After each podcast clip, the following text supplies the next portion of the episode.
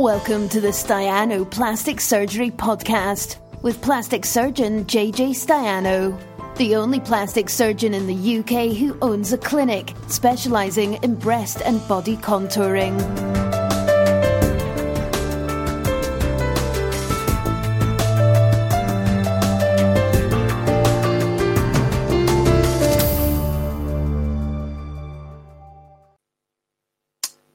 Hello, we are live and it is the wrong day. I'm aware of that. It's Wednesday today. How's my tie looking? Oh, this is weird because it's reversed. Um, oh, I should do it in the mirror, shouldn't I? Um, we are live and oh, that's weird. It's reversed. Could move it that way. It's uh, Wednesday, so sorry about not doing it yesterday, but it's, it's Wednesday today, so uh, 24 hours late, but here I am. And we've got some questions here, and as ever, if you have any questions, please feel free to post those questions, and I will do my best to answer them. Um, but we've got a kick-off here because we've got keloid uh, scarring, question about aftercare. Oh, I've got to speak up, actually. That was a comment last time. Let's speak up, okay? Speak up. Um, aftercare for keloid scarring. Keloid scarring is raised, lumpy scarring. Uh, it occurs in certain individuals, certain skin types. So in Afro-Caribbean skin types, it's a higher risk. Certain locations of the body are a higher risk, which is your shoulders, your sternum, your chest, your earlobes is a classic. Uh, and this patient has got one on her earlobe from a piercing. Um, now, the treatment that we're talking about here, these are only small keloids, so I'm um, just proposing to do what's called steroid injections, which is injection straight into the scar, which you can do when they're small. Um, you might need to do other things when they're larger. So uh, steroid injections uh, can be effective for um, keloid scars and the aftercare, there, well, there isn't much aftercare, to be honest with you. You have an injection of steroid. We do it here in the clinic. Um, sometimes I might put a tiny little plaster on there because there's a, a pinprick, but you don't really need any particular um, aftercare. And then I see you six weeks later and do another injection and um, usually do a course of three and then leave it for a couple of months um, before doing any more. So, but you don't need anything in between. So, um, yeah, there's no real particular aftercare needed for keloid scar treatment. Um, I'm not sure where that question is going, whether they were thinking there was something else, because one thing in the back of my mind, you can do things like use pressure clips for keloids, especially on the earlobe, because you can get pressure is helpful for keloid scars, and uh, you can get custom-made clips. So that is something that can be done, which is a sort of different thing, if you like. The maxillofacial laboratory usually make that the QE, uh, and they make a custom impression of the of the earlobe, and they make a clip that you then tighten up. Um, so that's a different way of treating keloids. You can do it as well as doing steroid injections, but um, I'm not sure if they were thinking about that. But, but the aftercare for injection, keloid scar injections is there isn't really much needed. Um, you don't do anything between injections. How do you tell the difference between a large spot and a cyst? Hmm, right. I didn't put that in my question list, did I? Okay, that's the question that I've got here.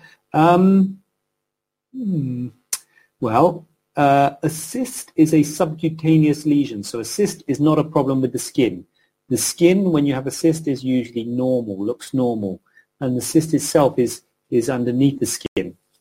Sometimes you get a little hole in the skin called a punctum, the, the sort of entrance to the cyst, uh, whereas a spot would be a red thing in the skin. Um, you, an infected cyst can look like a spot, but you wouldn't treat an infected cyst, or you, at least you wouldn't excise an infected cyst. You would um, leave it to settle or maybe treat it with antibiotics if it was really bad. Uh, so an infected cyst might look like a spot, but you'd want it to calm down and for, for it to settle before you excised it. And then once it's calmed down and settled, you should be able to tell the difference between a spot and a cyst because a spot is a skin lesion. The skin will look abnormal, whereas a cyst is a subcutaneous lesion. It's a lump underneath the skin that's asked down. Why, this is a good one, why is histology important when you can tell if you should be worried about a mole? So this is a good one because often I'll say to people, look, that mole looks benign, it's nothing to worry about, you can leave it if you want, but if you don't like the look of it, you can have it removed. And then I say to people, well, should we send it off histology? Really, if it's a mole, you really should send it off histology to be sure. So look at it under a microscope. So you might say to me, if you're saying that it looks benign and you can leave it alone, you don't have to have it removed. If you do remove it, why send it for histology? If you're saying to me, it looks benign. So I can understand that that thinking. I'm not sure if I verbalized it very well, but I can understand that thinking. Um, and the answer to the question is twofold. Number one is to be absolutely sure, because I always say it looks fine, but if you don't have it removed, I'll say keep an eye on it. If it changes, you know, get, get in touch, because you can never be 100% sure by looking at it. Although you can, for certain types of moles, you you can, like intradermal nevi, which are raised things, often have hair growing out of them. You can be pretty confident that they're benign. Uh, but that's one thing that you always say, mm, um, it looks fine, but to be absolutely sure you can look at it under a microscope. Having said that, for ones which do look quite benign, I often don't insist on histology for something for skin tags or these intradermal nevi, which are quite common raised things that men have when they catch when they shave or, or women don't like if they've got hair growth from them, things that men don't like them either if they've got hair growth from them. But these ones that often when they look quite benign, I will be happily to say to you, you don't need to have send it for histology but the other reason, first of all, by being absolutely sure by looking at histology, the other reason for doing it, sending it for histology, is that if years down the line you come back and there's a, you have a skin cancer, and sometimes skin cancer presents as a secondary, which means a lymph node in your armpit or your groin or your neck or a lymph node somewhere, they take out that lymph node, which is sort of swelling underneath the skin. They look at it under a microscope and say that's a secondary, that's a spread of a skin cancer, because sometimes skin cancers can do what we call regress which means that you can have, this is melanoma really I'm talking about, a melanoma skin cancer that then regresses uh, but has spread to your lymph nodes and you can't find the original, you can't find the primary. Now if 10 years ago or 5 years ago I've shaved a mole off your face and I've said it's probably fine, but I haven't sent it to histology and then you come to me and say, look, I've now got melanoma, um, could that have been melanoma? I'd be like, probably not, but it just gives you the extra belt and braces I've got to say that scenario is quite rare. It's quite rare to have a, a melanoma present as a secondary with an unknown primary, but it's a possibility and it's an argument to do histology for pigmented lesions for moles in general. But as I say, if it's clearly benign and looks like an intradermal nevus and I've taken a photo of it, um, then I don't insist on it for ones which are really look totally benign. But uh, it's a good question as to why, because the problem, problem with doing histology is it's expensive. In the NHS, I would always send everything for histology um, because you know it is good practice to send things for histology. Well, pigmented lesions, not everything, but pigmented lesions for histology, meaning, meaning brown moles. But in the private sector, when you have to pay for it, we have a discussion about it. And if it does look clearly benign, we, there is an argument say don't send it for histology. If it doesn't look clearly benign, then I think it is a good thing to be absolutely sure to send it for histology hope that's covered that one off. Um, answer that question. Gyno Pricey. Oh, I got a thumbs up. Get in. Thank you for that. Buonasera. Um, and a heart. Thumbs up and a heart. No way. No way. Thumbs up and a heart for that, that histology question. Wow. I've got to do more histology questions, definitely, obviously. Um, well, the histology question every week now. Um, do I look like I haven't shaved? Because in my photo looks like I have shaved, but make me isn't it? Anyway, um, gyno prices, gynecomastia prices.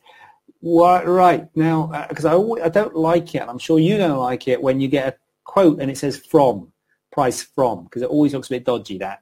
Um, I'd rather say to you, look, this is the price, like, for instance, like, um, you know, that that's it.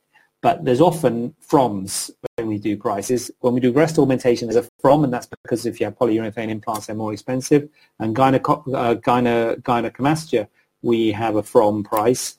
And, and it's not, it, it, it, basically there's two prices for gynecomastia, and it depends on whether you need skin excision. Gynecomastia, there are three uh, aspects to treating gynecomastia. You've got fatty tissue, the breast tissue, and the skin. And men have got breasts just like women have got breasts, and that's what breast tissue is made of. Fatty tissue, glandular tissue, which is breast, glandular tissue, and skin. When I say fatty tissue, that doesn't mean you're fat, because a lot of men are very slim and they haven't haven't got a lot of fat, but they've got gynecomastia, and some of it might be made up of fatty tissue. And you address that by the fatty tissue. You, um, yeah, Merry Christmas. I have to say Merry. I have to remember to say Merry Christmas at the end of this. Um, the fatty tissue you address with um, with liposuction, little stab incisions, liposuction. The often when you do the liposuction, you still have a little bit of nubbins behind the nipple, which is the glandular tissue, the dense glandular tissue that doesn't come out with um, liposuction. So often you have to make a little incision, a U-shaped incision at the bottom of the areola to take out that glandular tissue.